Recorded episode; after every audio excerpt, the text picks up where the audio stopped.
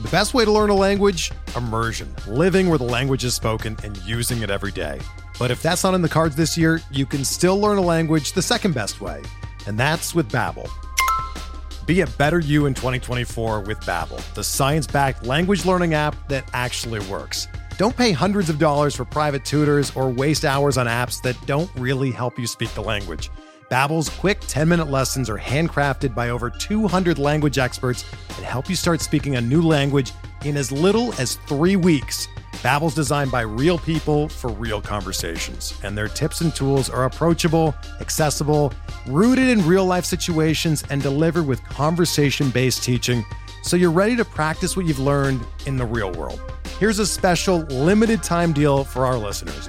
Right now, get up to 60% off your Babbel subscription at babbel.com slash bluewire. That's 60% off at babbel.com slash bluewire, spelled B-A-B-B-E-L dot com slash bluewire. Rules and restrictions apply. Hey there. Welcome to Nick Pollock and Friends, where I talk to people I know and who you should know. Ah, today is Frank Stampfl.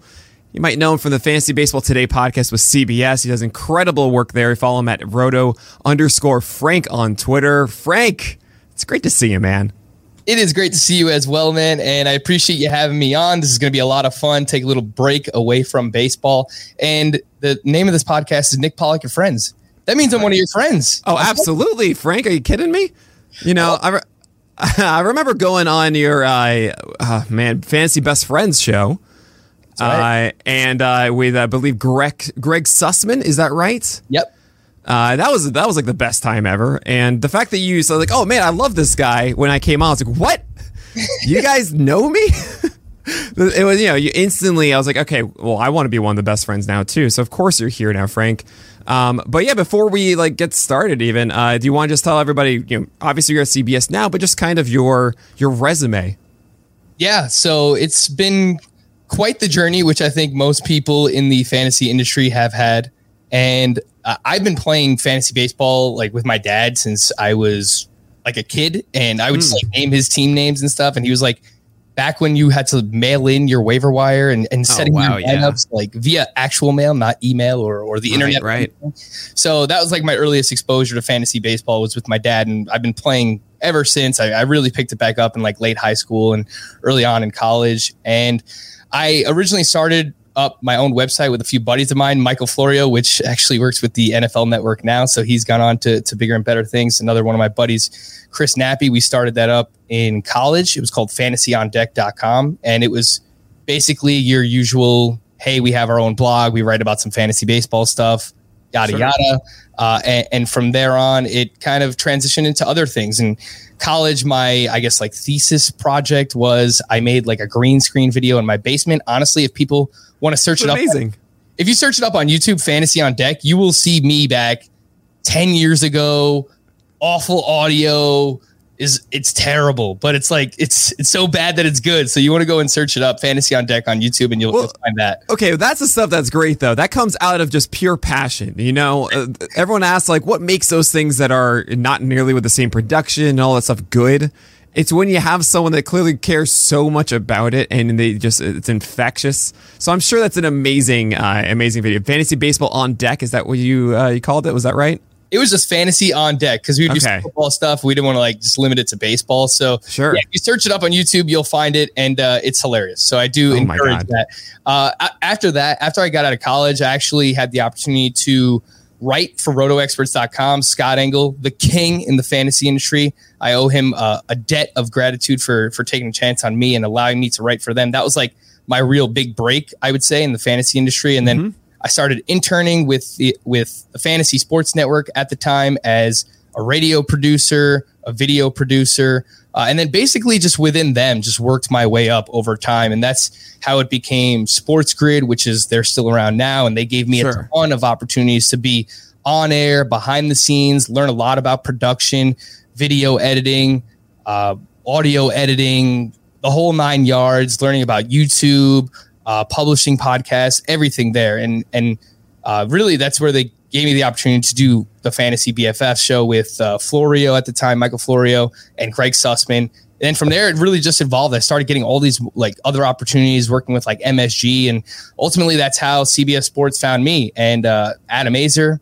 We were friends through Nando Di Fino. Nando, another one, gave me a ton of opportunities. Can't say enough great things about Nando Di Fino. So he introduced me to Adam Aizer, and then the rest is history. It just kind of There you go. The ball started rolling there with CBS Sports, and, and that's how I got to where I am. Oh man. Oh, what what did you do with MSG again?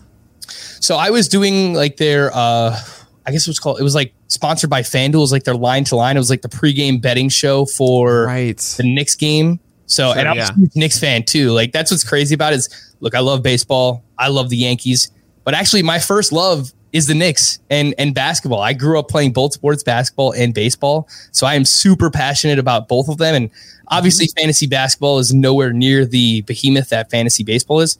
I kind of wish that it was, but yeah, I, I love both sports. Basketball is actually my first love. I mean, Frank, I I don't know if you know this, but if you look at the subreddits of fantasy baseball and fantasy basketball, I think they're the same size, if not basketball actually being larger, which is absolutely shocking to me. So there is it is a larger market than I than I at least assumed it would be.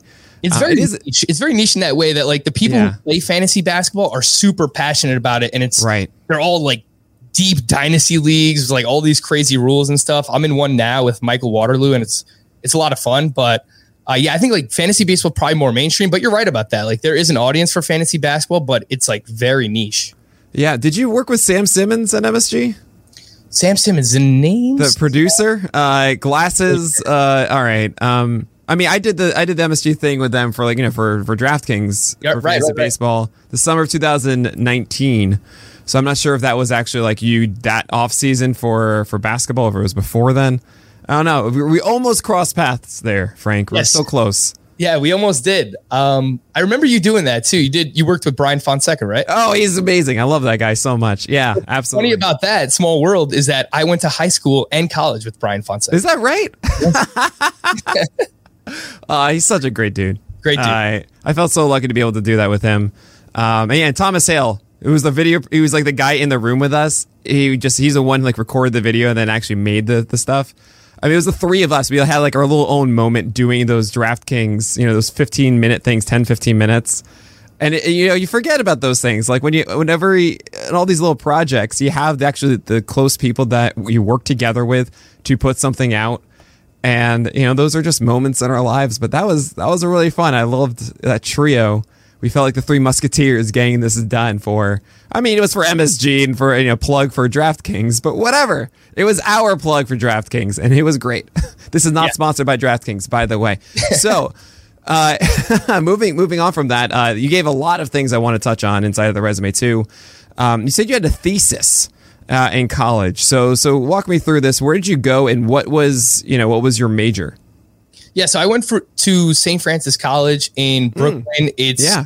If you've ever passed it, it's in downtown Brooklyn. You wouldn't even know that you passed it. It's like a hole in the wall. It's kind of like Oh, I know it. school. Yeah, it's super small. There's like lockers inside. It's legitimately like a high school. So Mm-hmm. uh, I I kind of like that intimate setting where there wasn't a lot of people and stuff. Uh, I I do kind of regret not going away for college, but at the same time, I enjoyed my time there quite a bit. Um, Sure. And so like I guess my thesis was a lot of people have to write like whatever a 20 30 page thesis paper. And i kind of just presented this where i wanted to make a video series. My idea at the time was i wanted to make the sports center of fantasy sports. That's Sure, what i yeah. do. And i Right. set up the green screen in the basement. They they gave me all the equipment the camera the tripod all the audio equipment that i needed. And again go look it up. Like it's brutal. It's like in I will. it's it's like the It will be great if for those wondering right now, you can check the podcast notes. There is a link to Frank's video inside of that. Absolutely. I'll, I'll make sure that's there later. I can't. I mean, I'm going to be. That's the first thing I'm going to do when I'm off of this. Yeah. Can't wait. um, so basically i did about i want to say five of these and i would make a bunch of graphics and Mm-hmm. it was it was kind of like a lot of what you see going on now in the fantasy industry it was just like diy 10 years ago and Right. Right. it's like in hindsight like I- i'm kind of ragging on it now but i am still pretty proud of it like what it was at the time and Oh, of course. so I, yeah, I was just like, how can I do? Yeah, growing up, I wanted to be a professional athlete. Mm-hmm. I'm 5'9", 170 pounds. Like I, it just wasn't going to happen. It, I was Sure, not yeah. a professional athlete. So I'm like, what's the next best thing? What do I love the most? And fantasy sports was like, okay, it was that opportunity to, Right. you know, run a franchise, run, you know, your own sports team and stuff. So that's always what I wanted to do. I've always like, how do I, how can I find a way to get paid to do this? And Definitely. basically that, that was the, that was the, the cause, the, um, the point of my thesis at that point is that's how, that's what I wanted to do. So, uh, Right. And So- I, I, I want to give you credit for this because I mean I take for granted the fact that like you know over this offseason I said okay you know what Nick you want to you're going to turn this room into you know place to actually make videos and and podcasts and everything so I can just get a green screen here you go load up my free OBS and there's a chroma key thing I'm great there is done get some lights done. It's over I can put this out into the world and wonderful resolution and it's the easiest thing ever. This is 10 years ago where it the information isn't as good out there to figure out how you're supposed to do it as far as even if you want any sort of graphics there's there's a lot more rugged tools than there are now. I mean it takes a lot of hard work to put something out there 10 years ago when it wasn't nearly as saturated as it is today. So I do want to give you props. I haven't seen it yet. I'm already giving you props, but that's okay. I, I'm willing to do that for you, Frank. I appreciate it. and what was so so to be able to do a thesis like this? What kind of major was it? Journalism or Yeah. I, yeah. It was communications, film, and Okay. broadcasting. oh, there you go. Yeah, I, I worked in the school newspaper as well. I was the sports editor there. Uh, St. Francis College is a Division One school. Fun fact: one of the only, I think it's like one of ten Division One college basketball teams that have never made the NCAA tournament, March Madness. So, not really the best thing to be known for, but um, we, yeah, I covered a few sports there. Basketball, their water polo team was like super awesome. So, Oh, nice. I learned a lot about like writing there and and management, obviously being the sports editor. And uh, yeah, so film and broadcasting. I got into like all these trippy movies. I would take these film classes. I was watching like Requiem for a Dream and all this Oh, other yeah. weird stuff and like writing a bunch of papers about that. Drive, great movie, Ryan Gosling Mm. there. Uh, so like there, there's a lot of mainstream movies that I haven't seen, but I've also seen a bunch of like weird trippy movies. So Sure. I'm about that. Uh, but yeah, film and broadcasting was my major. Did some stuff with the newspaper, um, and I presented that as like my thesis. And yeah, you're right. Like trying to figure out how to use green screen back then was it was a lot of post production at the time. So Sure. Adobe Premiere, like figuring out like the chroma key and, and stuff like that. And it's a little bit different now than like with OBS and like, hey, you could just pull it up on your Zoom, like just click the green screen settings It's unreal. we didn't have that back in i guess i graduated college in 2013 so like eight years ago Mm-hmm. yeah so it was, that's it was a little bit different it was a little bit different back then Absolutely. And if for someone that is, you know, jumping into this now, you know, that that is trying to get into some sort of you know, video content and even stuff for themselves and their friends. Uh, what kind of advice would you give people uh, when they are trying to create a video that's just not as simple as like, okay, get a good camera or get some good lighting, but actually when it comes to the tools and the direction you would send people to be able to put out something good? yeah so you mentioned obs is one of the tools there we're currently on StreamYard talking it out. I think StreamYard has a great product as well. And, you know, I've actually gone back to my college and, and I talked to some of the students and I said, you're living in an era, an age where you can, you have everything at your fingertips. You can do, if you want to create your own podcast, it's easier now than ever before. You want to create a YouTube channel, and I say it's easy. Like it's not easy, obviously. Like there are obstacles that you have to overcome, but I'm saying it's easier now than it ever has been. So if you want to set up something in your house, if you have a room, a little bit, a corner, an office, whatever you want to do, you can get a camera, you can get a green screen, you can just make a nice little backdrop, like something that I have behind me. Put a, Yeah. a couple of Funko Pops behind you and make a setup that way. Find your best moment in baseball, basketball history, get a poster of it, put it behind you. you know, just have fun with it. And and that's really the, the the main part of it, Nick, is and you've probably heard this a lot, is like you just have to be passionate about it, right? Like if you feel passionate about fantasy baseball or all of your fantasy baseball teams or the Yankees or the Mets or whatever sport or anything, if you're passionate about it, like people are going to hear that in your voice. Like as long Oh, as you're absolutely. genuine and you're passionate about it and you're creative, that's another thing. Like obviously, I think trying to find a way to separate yourself, which is something, Nick, that you do better than most people. I got very lucky that I got to. Yeah, like I, I, fell into that, and it just happened to be, oh hey, GIFs are something that everyone is terrified of. So here, I guess this is the thing I'm going to do, and I just got lazy. I was like, I don't want to talk about hitters. I just want to talk. I don't even want to talk about relievers. I, I just want to talk about starting pitching, and don't bother me about other things. You know. So I, I got very fortunate that I could do that. Yeah, no, so but you do a great job with that, and not only but like the nicknames that you use for stuff, and like Dodgeritis and the King Cole. Like I'm reading the SP Roundup, and really cool feature now that you have on, on the website where you can just kind of like click on it and it tells you the description.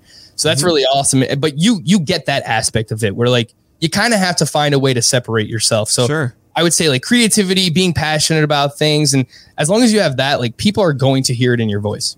Yeah, there's um I think the thing that we kind of forget about a lot and I I certainly lose sight of it at times is at the end of the day everything that you're creating uh, if you're able to you, you can go about it two ways. You can make it so that either the content itself like the words themselves are the innate value um, that is the information I give you about this guy is going to be amazing or I, you know, or you shouldn't be doing this or whatever. That is the only thing that they, that has value for what you're doing. Or if it's actually the the you know you yourself creating the content, if that is the product, instead of being prophetic or uh, or being the most I don't know the most creative in the words. I'm saying this really terribly, uh, but what I'm trying to get at is the more that you can be yourself and be authentic with that and if you can make that work, it makes so much so many more doors open for you because then you get to do things that you want to do and then there that carries over from everything else. And so all those stupid jokes i mean are literally me one day saying i don't care anymore. I, th- I think this is stupid and hilarious and i'm just going to do that as opposed to sounding like another textbook um, that just doesn't have any character or, or own voice so yeah, so you get golden goal and you get uh, coffee cakes for JT Brubaker because I think that's absolutely hilarious and stupid. and I recognize that maybe five percent of the people reading it, you know, will understand exactly what I'm getting at. But that's okay because it's about you know that's ultimately what you're doing with everything that you do is that you are the product, not necessarily you know the exact words that are coming out. Um, so I mean, when you make that, you know, when you made that thing of you in the, you know, uh, your green screen, your thesis, that's you. You know, it's not necessarily. I'm not going to look back at that and think, oh, hey, how correct was he? Like, no, man, it's entertainment. It's you having a good time with it, and that's ultimately what matters. Yeah, and, and I will just point out, I'm probably so critical about what I did back then because it's completely different than who I am now. Like lack of confidence. It was sure, yeah nervous. I'm like shaking underneath the table, like you can't see it and stuff. But uh, I, I think something you brought up there is the fact that you kind of just said, "Screw it, I'm going to do something that I like, that I find fun," and people are going to be able to resonate with that. And uh, what you were talking about, uh, it, it was easy for me to relate to just now. It's you know you can either try to find a way to, all right, is it the analysis that you excel at a lot, or is it the you know you being a genuine person and for me, I don't think that I am the best at either of those things, but I think that I bring a good amount from both of them, if that makes right. sense. So I obviously we're all diving into numbers and stuff and and really when it comes to like fantasy baseball in particular, so much of it is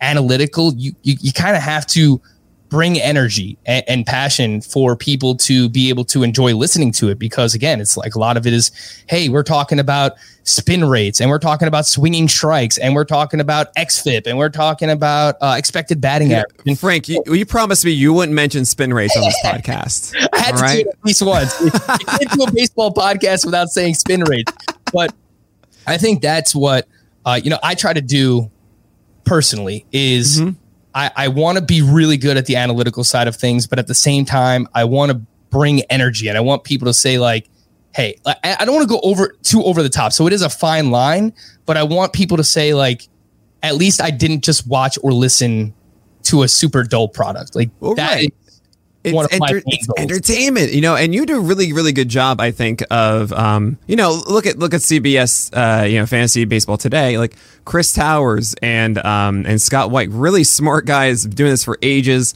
You know they they go through all that stuff. And not to say that you haven't had that kind of resume but your role in that isn't to be the one that whips out all this stuff and puts them in their place. You are the voice of everyone listening. And your job is to navigate this through and ask the right questions um, keep that energy alive you know pull the right actionable information out of what they're saying. And that's a hard role too. It, it, it, as everyone navigates this uh, you know, look at look at me and even Alex, and Alex Fast. Even like now, Fast is like, okay, he, he's he's teaching me every single podcast. You know, um, but I. But in the very beginning, I, you know, he his whole role, and he even said this to me. It's like I want to do a podcast where you know I set him up, you knock him down, and his whole thing is gearing it in the right way and getting into the the mind of someone listening to what I'm saying and being critical about that and really getting something that is actually tangible. And that's not easy to do. It really isn't. Um, and to do that in a way, as you mentioned, that is interesting, not dull, and, and keeps it alive and fun. And that's all that we want when we do fantasy baseball. It's supposed to be fun. It's supposed to be a good time. So yes, I'm going to be really dumb at times and start guys on their MLB debuts, even though it's not not a good thing to do. It's really fun to all of a sudden cheer for someone that you haven't cheered for before and have been waiting for them. So that's at the end of the day, you got to have fun. I know. Look at us, huh? Telling people to have fun with what they do. Crazy, inspiring stuff. No, I'm just messing around. Uh, but uh, I mean, would you would you adhere to that? Like, you've fallen more into that host role now. I think with you and Greg in that, you guys bounced it back and forth more. Um, I think you're incredibly talented at how you do it. Is that when you look at yourself moving forward? Is it just in that host role, or is it no, no? I want to be more of that. You know, the guy that they turn to for it and less of the one that's serving it out. Yeah, I appreciate the kind words again here, Nick. But um, I, I'm trying to be like this hybrid role, which is maybe not what the the audience for fantasy baseball today is used to because Adam Aizer, who look, the guy I would say second to none. I think he's probably like the best host in the fantasy industry. And I go back and listen to podcasts that he did two, three years ago. Like I, am very self conscious about my ability to host because before this, I wasn't really just a general host. Like I, I would right. host a few things here at like other stops and places that I've been, but I was never just a full on host. So admittedly, this is kind of like thrown into the fire and it's a learning experience for myself. And I, am still learning things every single day. And I, am again, I'm very critical. So I go back and I listen to a lot. And while I'm editing, I'll be like, well, why did I say this? Why did I ask this question? Uh, next time I, I want to ask this question instead. So I, I, do go back and listen to a lot of things that I do, but ultimately I, am trying to like blend the two together. And, and I think when they brought me on, they knew what they were getting into. Like they knew I wasn't just like a pure host that's just gonna like, okay, yes, your job is to steer the the conversation and ask the right questions, but at the same time, they do want me to push back and they want me to give my opinion on things. So I'm still trying to find that because again, that is a fine line between you got to steer the show, you got to keep things moving, and honestly, the thing that I struggle with most is probably timing because I'll, I'll, spend too much time on one topic and then I won't leave enough time later on in the podcast for other things that I want to talk about. So it's still a learning experience, but uh, yeah, I'm trying to marry those two together actually, Nick, with with being that host and that analyst uh, at the same time. Well, I mean, you do a great job with it, and uh, and moving forward. So, so here you are now. You're at CBS, um, and for many people, I mean, this would be like, this is it. This is what I want to be doing. Um, and it, the answer can't be that. You know, I don't want to say that you have to have other ambitions or goals because this is a fantastic place that you've reached. Is there something for Frank five, ten years ahead that you're thinking, okay, that's the kind of position I want to be in in the future? If it's if that is out there, then I don't know about it yet. Is hmm. basically how I will put it because this is what I've always wanted to do. It's I, I sent the the those green screen videos that I made back in college to Nando Di Fino and Adam Aizer when they were working together on the Fantasy Baseball Today podcast, both at CBS Sports. And Nando actually responded to me with criticism, and I was like, this is the coolest thing ever. Like, I would hmm. never imagine he probably had something like 20, 25,000 Twitter followers at the time. And I was just some nobody guy with like a fantasy blog who was in college making videos in my basement. And I sent it to Nando, and he actually responded. And ever since then, I was like, Nando's awesome.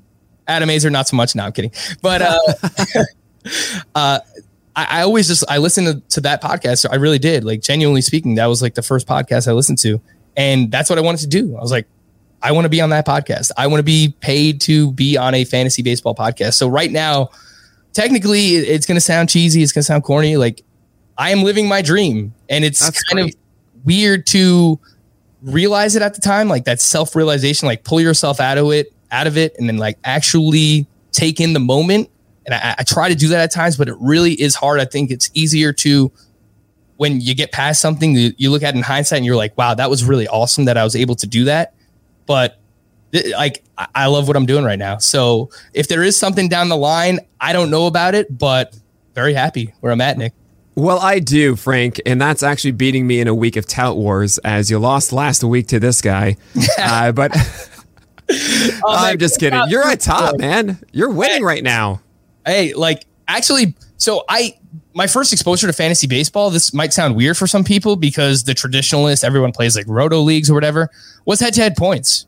I, I mm-hmm. like the first league that I played in, my longest standing home keeper league, it's a head to head points league. And I love the format. I think there's a lot of crossover between fantasy baseball and fantasy football. Like if we're trying to expand the fantasy baseball audience, the best way to do it, I think, is to, hey, come over and play head to head points, learn about fantasy baseball. And then if you want to transition into other formats, fine. But like this is the easiest way to pick up fantasy baseball to play in head-to-head points leagues, and I love it. And, and so far, I, like knock on wood, I haven't suffered too many injuries in tout wars, and that's why I've been able to uh, sit at the top. But you're right, man. You took me down last week. I know it's about time. Oh man, uh, I think you beat me the first week or something like that. Uh, and by the way, everyone could tell when you knocked that was not wood, that was metal. All right, so so This is uh, this is a standing. this is like an adjustable standing desk because I sit so long that throughout Sure. the day, I'll just I'll I'll move it up to whatever a five foot desk and uh, I'll Mm-hmm. stand and work for a little bit. But it's it's pretty cool actually. I, I enjoy. Oh, it. nice. I, I was I was thinking about getting one uh, for this room as I got a new desk for it, and at the end of the day, I I figured there's just too much stuff on it uh, for me to really like trust raising it every day. I've got like multiple monitors, other cameras, the lights. I've got.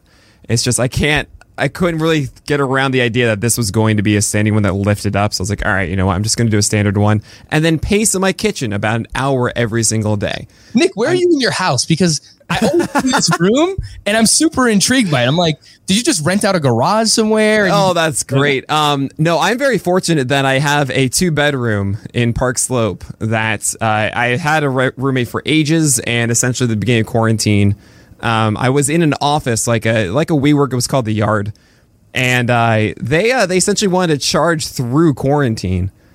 Um, and I was like, this is ridiculous. Absolutely not. We can't actually go into the office. Uh, so whatever I was paying for that office, actually, I moved just into paying for this apartment as my then roommate moved out in May of 2020. So it worked out really well. And this is actually my old bedroom where I took the the smaller bedroom and I now live in that one. And I just converted this second bedroom into this, yeah, video podcasting studio now where I just do all my work. It's Awesome. kind of wild. Yeah, it's it, this is why Fast calls it the murder room. Uh, we have we have these sound panels on both sides. I have a shag carpet on the bottom. I actually have sound panels on the ceiling too. I also have these two windows. I actually get good natural sunlight, and I can't have that. So I have a moving blanket across the entire thing to do more uh, noise suppression or echo or sound dampening, I should say. So it's it's really weird walking from like the main, you know, the living room, it's like kitchen as one into this. You don't realize how echoey that is, and then you step into here and it just the sound dies. It, it's really remarkable. So I'm very lucky that I get to do all this stuff inside of here, um, and give one shot all the time. No one else sees anything else. Just this one shot that is like panels are falling down and I got you know I don't have I don't have a moment like John Starks dunking against the Bulls, Frank. Okay, I assume that's what that is. By the way, what else would it be? of course it is. That's right. Yeah, I mean I What, remember I what was, would that was- moment be for you? What would that moment be for you? Like, what's the sports moment, Nick Pollock, that if you hung it up behind you, what would it be? Oh man, I have I don't know. Uh, David Uh, Cone's perfect game. Are you you are a Yankees fan, right? Or Oh, I wanted to be happy in life at five years old. yeah, So you know, I mean, we both we both grew up in, in New York City, right? yes. Uh, where about were you? I was born and raised in Ridgewood, Queens. So Oh yeah, in Queens, you know, I should have been a Mets fan, blah blah blah. But yeah, but you were smart. my dad and my my whole family they were all Yankees fans, so it's Mm. that's usually how it works, right? Whatever whatever your family is, that's that's what you grow into. My dad was a Met fan. Um, I mean, I, I really think it was a situation. I'm not even kidding. I joke about being want to be happy in life. My sister, I have an older sister, two and a half years, and I think at one moment she said that she liked the Yankees, and I was four or five or so, and all of a sudden I like the Yankees. And that was it. I didn't go back. You know, my dad didn't really understand it. My first games were at you know at Shea Stadium. I have the the pin of the first ever Rockies game. I think it was because their first game was in 1993 at Shea Stadium. Maybe it was Florida. No, I think it was it was Rockies. Anyway, I should have been a Met fan, but I persisted. I couldn't be denied. And yeah, David Cone, it's a perfect game. Like he was my favorite pitcher and everything. So that's probably that moment for me. All the World Series are just ah, we we won them all. You know, whatever. Are you still a Yankees fan now? Because you don't let it come through in your analysis. Good. Oh, thank God. People call mean- me out all the time, Nick, because I, they? I'm like kind of obnoxious. I play this soundbite. I don't know if it's going to come through. Oh my good Oh, yeah. gracious. oh, that's uh, that's Roger Clemens. Oh yeah, I know that. I play that on the podcast all the time, and people hate it. They hate it. I mean, so I, much. I kind of hate it too. I'm a Yankee fan, and it's such a like a it's so it's so cringy. It's like so bad that it's good. That's how I Ima- always that's how I always describe John Sterling and Suzyn Waldman. Like, oh no. of course, like yes, technically they are. I would say that they are talented broadcasters. They've been around for a Oh, very long time, but Absolutely. there are times where like there's a play going on and they have no idea what's going on, and they're like, well. Suzyn, I don't know why they're shifting in baseball. This is kind of ridiculous to me. And you know, it's like that that whole old guard, get off my lawn kind of thing Yep. uh, where you know we're basically completely different generation of, of baseball analysis here, but they're like so bad at this point that they're good. And actually, that's how I consume a lot of my baseball games. Is I, I still listen to Yankees radio and uh, I enjoy it. But yeah, I mean, his, his voice. Okay, Sterling's voice is fantastic. The actual voice is it's such a oh. And, and look, I'm not the one that cringes at the home run calls. I love it. I love that character, and, and what that's great. You know, add something new and different. It's silly. It's whatever. I, I love that stuff. Um, it's I think as I've gotten older, you know, and like what I want to talk about and what I want to know about during a game is different than what you know it used to be. I think that's really where my perception comes. I mean, of like, eh, I'm not a huge fan of them anymore. Um, I will say this: uh, Fast and I um, have called some games. Right, we like did our live broadcast and live watching parties of a World Series game or uh, World uh, Wild Card, all that kind of stuff too. It's not easy calling a game. It is. It is really, really hard. And you know, I, I I was very lucky to talk to Jason Benetti about it and hearing him talk about like you got to have your phrases you got to you know know you practice the words over and over again listen back to yourself you do i mean you're doing exactly this when it comes to re-listening to podcasts why do you ask this question you should ask that one there's a huge skill set necessary to be able to call a game and i mean more on the call instead of the color commentary i could do that whatever that's easy i'm not i can just like oh yeah that was great you know that's easy actually calling a game play by play is so difficult yeah. and as much as you know, I, I can't really hate on them so much because they they they know how to do it. They know how to call a game. Yeah. uh, and they do that well. I, I do want to, I do want to make the point though about that sound bite. It's Roger Clemens. Everyone, I imagine everyone listening knows about the moment when Roger Clemens finally announces he's going to return to the New York Yankees for an, an exorbitant amount of money, starting in like June or something like that. And the most ridiculous thing. Yes. Um, this was like what 2003 or something along those lines Sounds about right. and I I'm trying to even get like an understanding of today. Uh, Could we even react in that way about any pitcher? There's no way, right? There's something so I don't know legendary about that stupid moment. I guess like if Bartolo Colon just like kind of walked out onto the field, you're like, oh my god, it's Bartolo Oh, Colon. and then back." yeah, and then it's a close game, and you go, "Oh no, this isn't going to end well."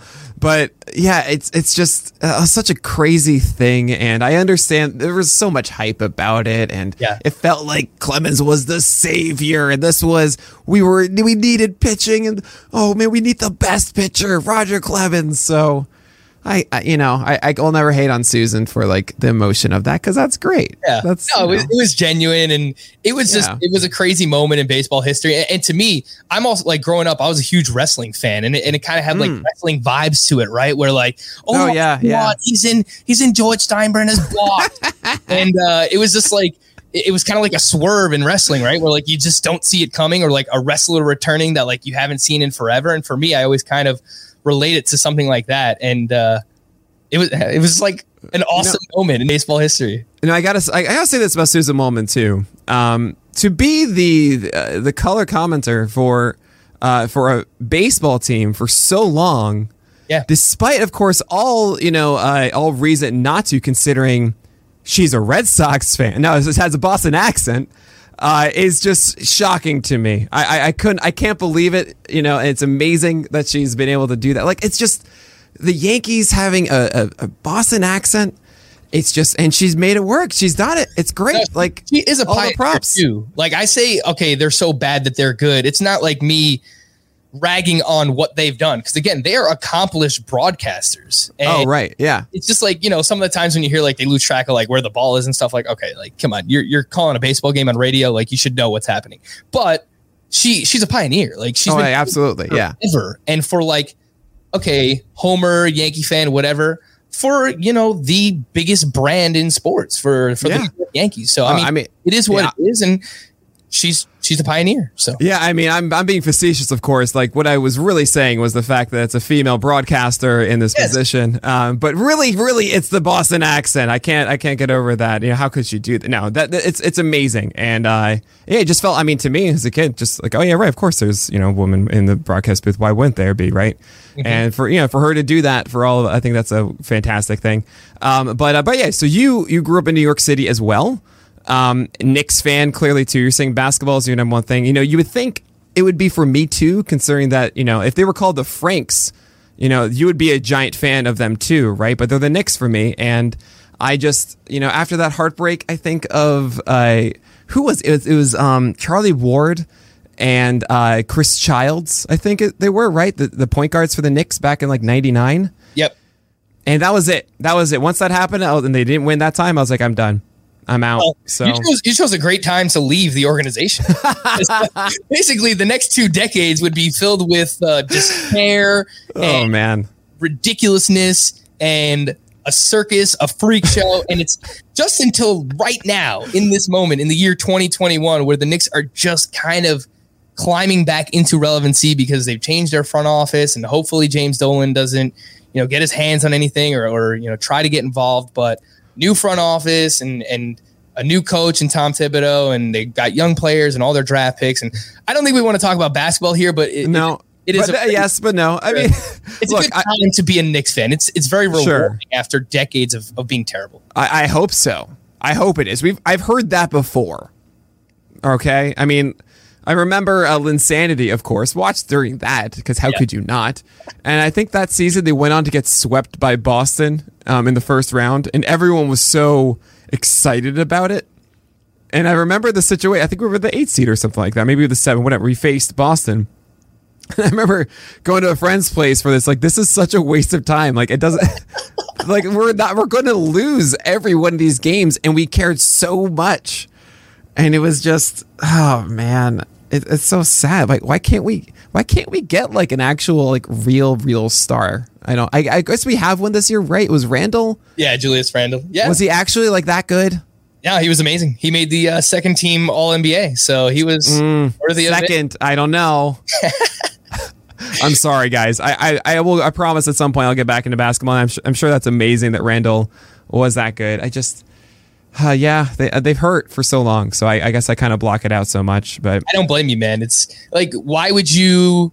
it- It's the definition of insanity, right? Is doing this thing over and over and expecting a different role, uh, result. Sure. Like, why am I watching this team and supporting them for so long? And like, yeah, I don't know. I grew up, loved basketball. Knicks were my team, and gonna stick by them. I'm very big, by the way, Nick. If you haven't realized, you have to be a sports fan of the geographic location that you live in. I am very big on that because to me, there's like a pride aspect of it. There's, you know, when you go to high school, there's pep rallies, and you know, there, there- there's pride. There's pride involved with. Sure. okay, this is my team. This is where I'm from. This is ah who I want to root for. Mhm. Look, if you don't like the players, you don't like the owner. Like, okay, whatever. I get it. I also grew up. I was a huge Kobe Bryant fan, so I, I won't deny that. But the Knicks were still always my team.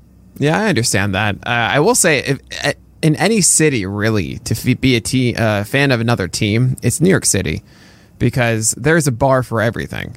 Yes. uh, and you will find your people to have that pep rally to ha- you know to to to watch games and feel that sense of camaraderie because that's really what the beauty of sports is you know you have community uniting under one thing. You know when you go to a game what makes that so exciting you're going to Didi Gregorius's three-run homer against Ervin Santana oh, I just got was when you said it. yeah. Were you there? I was at that game. No, I wasn't there, but I was I was watching in my basement screaming like a like a like a crazy yeah child. right.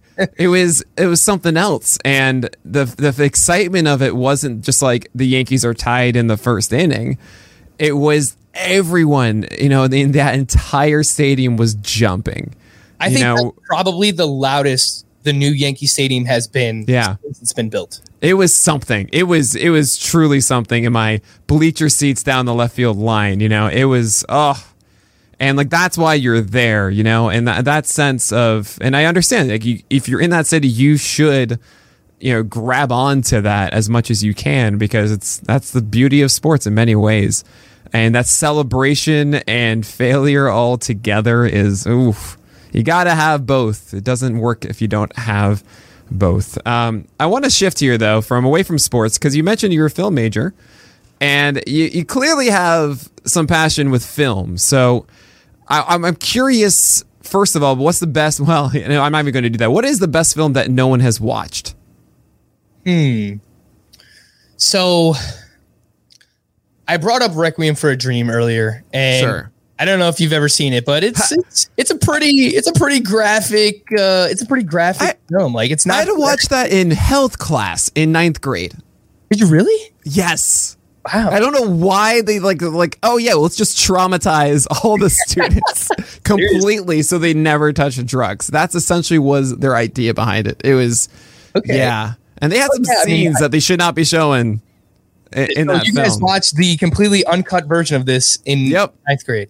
Yep. Well, Yep. that is um that's that is really something. But yeah. uh, so look, like there's a ton of classic movies, Nick, that I just haven't seen. That like if I go, I can name ten right now. Like all the Jurassic Park movies I've never seen, uh, the Terminator movies I've never seen, Lord of the Rings I've never seen. It's just Frank. like it goes on and on and on. So like I'm not really a film major. I guess it was more of like the broadcasting side of things. Yeah, film. okay, that makes sense. But there were there were things that like I did gravitate towards while I was doing this, and like Limitless was a really cool movie with Bradley Cooper, and I, I, I kind of just like these trippy, I guess, drug movies, and uh, uh, like. Don't worry, guys. Like I'm good. Like things going on in my life, but I don't know. Like they're really interesting for me. So Hmm. like anything that Darren Aronofsky has filmed too, like he's oh man. far away like my favorite director. Like he's amazing. The Wrestler I thought was like a really really fun movie as well. Black Swan is another one that's really cool. So like those are movies that stand out to me. And and of course you have your classics like Fight Club and. I I really just like movies like that that like mess with your mind and they make you think. Memento is another like really cool Mhm. movie too. Pulp Fiction. Uh, so I, I really gravitate towards movies like that, and uh, maybe it's because like these just I'm not gonna say generic, but you know, like the There's a reason- Transformer movies and and Okay, yeah. Jurassic Park and you know like mainstream movies, like they're fine, and I'm sure that they're good, but like I don't know, I'd, I'd rather watch like movies that stimulate your mind or something like that. Sure. Yeah, and so those are candy, right? Like the, the Marvel movies and stuff like that. Those are they're really good candy. Which are still really good. Like I just Yeah. been rewatching all of them again, and Right. they're awesome. but that's but, I mean there's you know, there's certain movies that that stick with you a lot more um for whatever reason. I think you know the best films are the ones that uh, are- I mean that they they hit something emotional that really grabs you and makes you really think and understands the the perspective of what the film is trying to showcase and and express. Uh, so and then there's times when you're just like, hey, I just want to escape into something else and not you know and just like be a part of that and enjoy it. And that's there are a lot of fantastic movies for that. Maybe not Jurassic Park, but uh, but you know, Lord of the Rings. I think a lot of people feel that way about all the Star Wars stuff and uh, and, and Marvel as well. Um, and and another you know section of this you know, when it comes to the whole entertainment scope, another major one is uh, music. Um, which I haven't really heard you mention at all. Uh, what kind of music are you into? Is music a major part of your life? It's not. It's not major. I am definitely into music, and I've got a, I probably something like five thousand songs on my phone, and and it's a wide variety, Nick. Like I'm all over the place. So I death metal, um, a lot like, of that. You might say it jokingly, but like, yeah, sure. Like I'm sh- like there is some death metal on here. It's Is it uh, Opeth? no, no, but I have like some Cannibal Corpse on my phone. okay, okay. you know, I, I've Yeah, all over the place. Like, I love Metallica, far and away, like number one for me. I've seen them seven or eight times live in my life. I, I had Oh wow. planned it out. Like I, I want a whole like leg sleeve with all their album covers. Like it's gonna happen eventually. I haven't gotten there yet, but uh, love Metallica. But then it ranges all over the place. Like I saw Mac Miller live. Rest in peace. One of my favorites. Kid Cudi. I've seen live. So I grew up listening to a lot of hip hop, Eminem, uh, 50 Cent. But at the same time, I also had my dad who loves music. Like you walk into the house there, Nick, and he's got just CDs after CDs, and it's old school. It's not like okay, he has a Spotify playlist. Like he has just hanging all over his living room is just CD after CD, and he's got like the old school vinyls, and he's huge into music, and a lot of it for him is like classic rock. So I grew up with a lot of that and uh and metal too. Like he loves Ozzy Osbourne and Black Sabbath, and I've Sure. seen I've seen Ozzy live. I've seen Black Sabbath live with Dio as the lead singer. They were known as Heaven and Hell Oh. Ah. there. So Oh yeah. Oh I've- man, Dio the- is so good. it the spectrum it ranges wide and i I- i love going out dancing with like my fiance and stuff so we'll go out and we'll listen to like 80s house music and like mm-hmm. 90s freestyle so it's it's all over the place and the one genre that i probably just cannot get into as hard as i try is country music Well, yeah, that's the that's the standard. You know, when people say they listen to everything, I say, okay, death metal and country, and they go, okay, hold on. i can listen to death metal i can't Yeah. well, yeah, that that doesn't surprise me. I think I think with every single genre, there's always. Um, my dad had a phrase for it. It was um, uh, with everything good, there's a lot more, you know, uh, bad. I should say. Uh, he said it a little bit more crass than that, but it's, with every single genre, there is that really good song or a couple of them or whatever that brings people in sure and then uh, forces people to go explore that. And then, if you are a fan of that, then of that genre, then you'll actually enjoy all the other things, uh, while the average person wouldn't, right? So I, I think with country, even though I've never really jumped into it, there's a lot of it that I can certainly appreciate uh, and grab onto.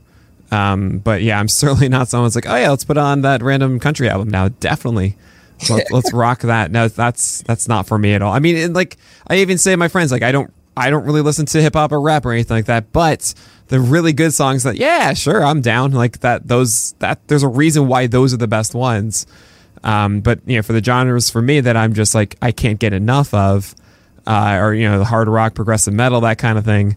Um, there's so many interesting bands in that realm that that's just where I lie, and that's and that's where that is. Um, who are you into really- most like in that genre like have you like do you have one that you gravitate to or do you oh have man, ones that you've seen live multiple times or anything I mean, I, I've said it many times on, on on this, but like Devin Townsend, I'm a huge Alter Bridge fan, and Dream Theater, and Porcupine Tree, and Pineapple Thief, Muse.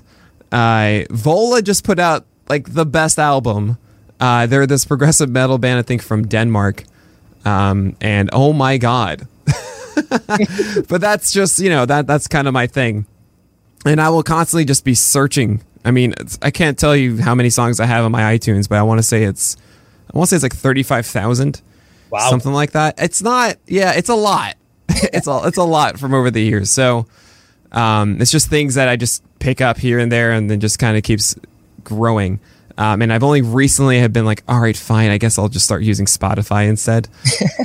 Uh, but uh, but yeah, that, that's certainly um, you know when it comes to music, it's a, it's interesting to hear everybody has their own perspective of it because why we like the music we do is a very interesting topic and weird, and there's no good answer for it. Uh, and you know the amount of judgment that a lot of people sling around about music is so silly. Uh, it's just not. It's just not right. Um, I want to say, mention really quickly. I actually sold a guitar to Kid Cudi. What? There's a longer Wow. story to this, uh, but it was like my first month at Guitar Center, and I didn't know who Kid Cudi was. this was 2010, You're- and he Oh, called yeah, him. Give me your card, Scott Mescudi. Who are you? Yeah, Miss Cootie is what I said, and I. Uh, he called me. Yeah, he called himself Scott. I was like, I just called him Scott. You know. Wow. And yeah, then and I remember actually like going home, like texting my friends, like, "Hey, do you know Scott Miscudi?" He goes like, "You mean Kid Cudi?" Wow. Maybe, That's awesome. but there's yeah, there's a much longer thing that I don't want to like you know out or whatever talk about Kid Cudi in that way. But it was it was a fun exchange. Uh, he's he's cool. I, I I dug him a lot. Really nice guy. Uh, and I just just one of those stupid things like I didn't deserve to meet Kid Cudi. Yeah. I, I feel like it was so wasted on me, uh, and I felt bad about that. But I recognize like he's done some really cool things. So, you know, a good music is good music, and that's that's a very cool thing. Uh, I want I want to ask more about Frank now. Frank the person, Frank the human. And one of my favorite questions: uh, Do you have any life mantras? Anything that any like quotes or just any way of being that you constantly say to yourself? I don't think so in, in in terms of a mantra, but I just I, I so you mentioned this to me in DM and I, and I kind of thought about it a little bit more and I'm like, well, well, what what is like that driving force for me, right? And growing up, like my parents worked a lot. They they would hmm. work graveyard shifts. My dad would take care of me dur- during the day. My mom would be home at night. She would work during the day. He would work at night and stuff. They would work weekends and they worked a lot. So I, I think just kind of growing up and, and being around that is that they kind of instilled this hard work mentality into me, which gonna sound it's gonna sound cliche or whatever, but I, I think like that that's really where I'm at. Like it, it's it's kind of bad at times, Nick, because there were times where I, I just kind of I want to relax and I just like you know I want to like play MLB the Show and I want to play a video game. And and there are times where I do it and you know watch TV here and there and stuff, but like a lot of the time if I'm not working or or trying to look into the latest baseball thing or read about what's going on with this team or this player or trying to build the rundown or come up with like a new creative segment or something like I kind of feel guilty. And and Yeah, like it's not really the best way to live I, i've learned. And, and so like I'm, I'm kind of i'm trying to like take it back a little bit but there are times where just all throughout the day where i'm just kind of like trying to think of things like new things to do or, or trying to research new things and, and new stats and trying to figure out players or update my rankings for the site or whatever it might be. Because technically like my work hours are at night like baseball starts i'm watching baseball i'm taking notes i'm building the rundown for the show for the podcast throughout the night. So i Right. work at night. But you know there are still at times throughout the day where i'm still doing stuff which you know, people are going to say well oh like you know you're you're watching baseball or you're researching baseball. Sure like yes i agree with you. Like i'm blessed to be in the position that i am. But i still kind of i think i need to find a way to to separate it a little bit more too and like football's coming and uh, I, I do football stuff with with cbs as well so like I'm, I'm doing football research now at this time like i'm ramping up my football research too so it's I would say seeing my parents work as hard as they did growing up is kind of like has instilled this level of like hard work and, and that, like that mentality in me. And and my mom would always say like these cliche things like if you work hard enough, someone will find you. And I, I would always I would get frustrated because you know if I'm in college or if I'm interning with the Fantasy Sports Network and I'm trying to figure out like how do I get to where Nando Di Fino and Adam Aizer are, right? And I would ask her that. I'm like, what do you think? Like, how do I get there? And she's like, if you work hard enough, people will realize and they will find you. And I always kind of just thought it was like, come on, man, like this isn't how life works. And that's how life worked. Yeah, I mean that, that's that's. Oh, I have so much to say about that. Um, the very last part, I want to say that last line. Um, there is a very important distinction uh, that my coach told me in college was good practice is good practice. Uh, where you, you work hard and you got to make sure that you're working and paying attention to the detail. You're not just grinding for the sake of grinding. you're doing things that are making you better and are not just you know blanket work that doesn't that keeps you at a certain level right you got to work and you got to work with the intent of always improving um, and doing the right habits and not cutting corners because i mean sure I, you could argue i cut corners a lot i made GIFs shouldn't have done that uh, but whatever that's a corner that i cut to be able to do different things but it's it's really like okay am I creating content that I like? Am I doing things better at my job so that I can? Um, how are other people doing it? What do I like out of that? Really spending the time to audit yourself as you do with your podcast. That is good work and good practice. Just churning out an article, an article, an article, and not really thinking about it and going through that grind. It can be interpreted as beneficial work when it just doesn't doesn't add, it doesn't do. You don't grow. Um, it's it's Brawndo as opposed to water, right? The, the plants need water, not Brawndo, which is a quote from Idiocracy. Uh, if anyone knows that, actually kind of prophetic film in some ways. Anyway, I'm going to move away from that. Uh, but another a lot of stuff that you're talking about, like I, my dad was telling me when I was uh, I don't know about five years ago, saying Nick, now is the time in your life to be tired right? Uh, there'll be time later on to, to, relax and enjoy things, and that's why I'm in New York City. You know, I have a lot of friends that talk about you know moving away from the city, going to the suburbs, going off to big country and stuff like that. And it's lovely, it's peaceful, it's it's great, but I can't do that. I can't. I need to be like you, making projects, doing things, uh, uh constantly improving and and that moment of creation is everything right that's that's the drive is what can we do what can we accomplish what kind of you know extra things uh, can yeah can can come from nothing um, and I know there will be a time where I will be, feel satisfied, feel like cool, cool, I've made this thing that's good, and I can go relax now. But yeah, I, I'm like you, man. I, I can't, you know, it's always going, and this industry doesn't let us sleep too. It just that things are new every single day. There's another there's another game. There's another performance to talk about. There's it just doesn't end. You know, the questions never end. This is something I've been wrestling with for a while because like I mean, I'm I'm sure you feel the same way of every single time you get a question on Twitter or anywhere, you want to answer every single one, right? Yep. You don't though, can you? You can't. No, you can't. You can't. And right. It's something that we have an email address and it's in like the intro of the podcast. You have a question, send it in fantasybaseball at cbsi.com. Right. Get like 50 emails per day, like people asking yeah. questions. And I feel bad because, you know, how many of them can, I, I usually try to incorporate maybe five of them to end a podcast or something like that. But that means there's 45 other people that are not getting answered. So that's another right. part of, you know, throughout my day, I'll just try and jump into the email and answer some people's questions, yeah. jump on Twitter, answer some questions. And specifically with the sport of baseball, what you just said, it never ends. Oh, and I'm not saying that in a bad way. Like that makes the sport so awesome is that there are 15 games on every single day for six right. months straight, and things are constantly changing. And it's, I, I kind of relate it to where if you miss like a day of college or like a couple of days of college, you felt like you missed a whole semester.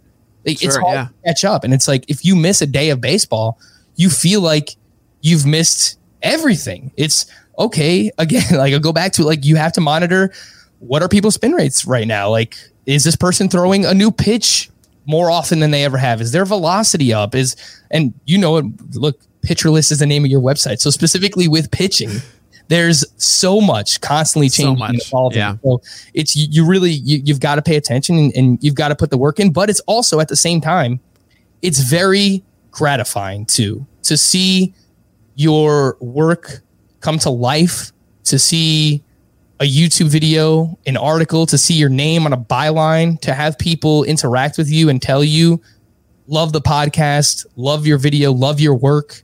It's it is very gratifying. And I said this before, and maybe I don't mean it completely because obviously I want to win my fantasy baseball leagues, but throughout the course of a season, if I can help every person win their fantasy baseball league, if that meant me like losing in all of my leagues, then fine. Like right. I want to, I, I want. There's something special about like at the end of a baseball season when people are like, "You helped me win a championship."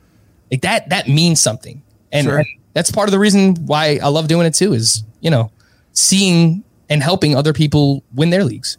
Yeah. Oh man. Um, absolutely. I mean, I, uh, uh, uh, there have been so many times when you're just not feeling good that day, and all of a sudden you get some comment saying, "Hey, man, I just love your work," and like, "Thanks a lot." Like that. Oh, that stuff is incredible. For every you know, for every comment I get on the articles, being like, "I think this is the last time I'll list, I'll read the list." I'm like, "All right, well, I tried. I tried my best." Yeah. Uh, but like you, hearing those comments bring you out, you know that's another thing. Like we could probably do a whole hour just like negative that's, comments. That's going to happen. I mean, that's just yeah. how it is. You get yeah. you, you have a platform like the internet, and that's yeah. that's what it is. You know, you can't pull down that which hasn't risen. Yep. Is is is what I like to say. But um, I mean, to block it out though. It's like you have to. It's it's part me, of the industry. Like I will, I, I will latch on to like the negative comments, even though I might get one negative thing said for every twenty positive things that are said, and I just I don't know if it's just like human nature, but it's just I'll just look past all the positive things people say, and then I'll, I'll kind of just like harp on these like negative things, and just like, well, tell me how to fix it. You know, like give right. me constructive criticism. Like, don't just say, oh, well, this podcast sucks. If that's your opinion, that's fine, but let me know what do we need to do to make it better. Like, what don't you like about it, and, and sure. kind of learn from that. So that's like a big thing for me. Is you know, there's always going to be someone who has something to say, and that's fine, but let us know like how do we fix it what do we do what do we need to do better so right and and i, I do i do want to mention the um i mean this this whole thing does take a toll right sure. uh, and I, I don't want to i don't know i, th- I kind of think with this podcast a bit I, I enjoy you know understanding you know the whole idea is really understand the human behind all this stuff that we do and uh, obviously, when it comes to just the time of everything, you know, I'm doing the roundup from 11 to 1. You're you're saying up till two o'clock, three o'clock, getting all this stuff done for the CBS podcast, which is crazy, ridiculous. And that's not, you know, your typical job. It's not the nine to five when everyone has this expectation what you're able to do socially and everything. I'm like, well, no, it's a little different. I got to watch these games. I got to do this, and it's mm-hmm. it's not the same, and it's constant and always changing.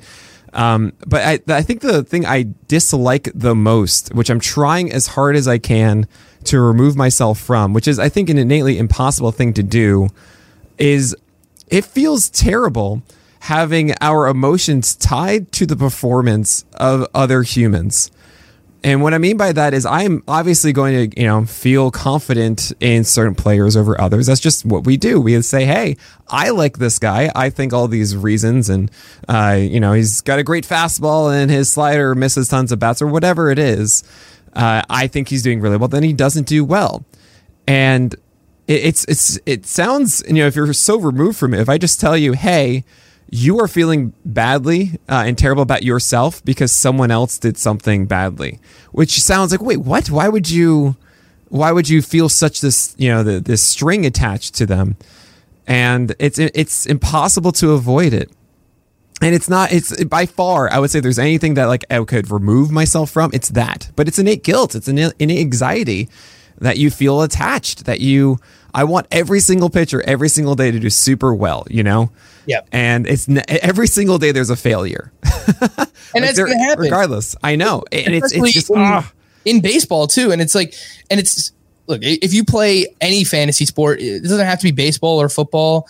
You know, the number that they usually throw around, Nick, is if you are 60% accurate in your calls, like that's well, right. good for a fantasy analyst. You are right more than you're wrong. And nobody in this industry is ever going to be right 100% of the time. And you're right. It is a weird thing that we do. Like, we are talking about a fake game about a game, basically, which yeah. is to the performance of other humans. And we let that affect us. Meanwhile, like one of the things that you learn growing up is to worry about what you can control. And right we can't control this. Like no. we can't control uh, Trevor Bauer going out and, and, getting rocked and having his worst start of the season. Like we right, but, but we can control what we say about them before they do, and that's the element that gets us. Is you know I've uh, there have been times like I was a Jameson Taillon fan, and I still am a giant one. Um, but he hasn't done as well as I thought he would, and I can't help but feel that guilt of just uh, I know that there are people that saw this agreed with it and then didn't do well. And that's, I guess I'm saying this more of, um, if you're, you know, if you're listening and trying to be a part of it, you know, thinking like, oh, what a great thing. Like there are these elements that are just not, you know, that make you not enjoy it. Um, and I, I, I always will tell you, I mean, everyone will say to you, don't make your hobby your job because you don't want to appreciate the hobby as much. I don't agree with that. I feel so lucky to do this stuff. Um, there is an element of it that's just, yeah, I can't like every single start. I feel this anxiety, like don't allow a home run right now because now all of a sudden I'm going to be wrong about this one thing, and I'm going to feel worse about that. You know, um, and that's uh, I, I just want to destroy that. You know, yeah. um, being mature in life is understanding your emotions and then just you know pushing them out the door and not letting them control you as much. So.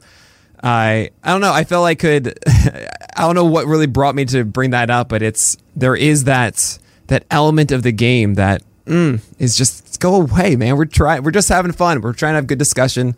Yeah. Don't make your entire life. You're saying sixty percent of the time you're right. That means forty percent failure. So do not make your product being right all the time. Yeah. That's a terrible idea. yeah. And you know, I think kind of having fun with the mistakes that you make and trying to learn from them. Like I, I'm never gonna be the person who on a podcast I only do victory laps I'm going to do victory laps because whatever, I'm having fun. And a lot of it is like just being facetious or whatever.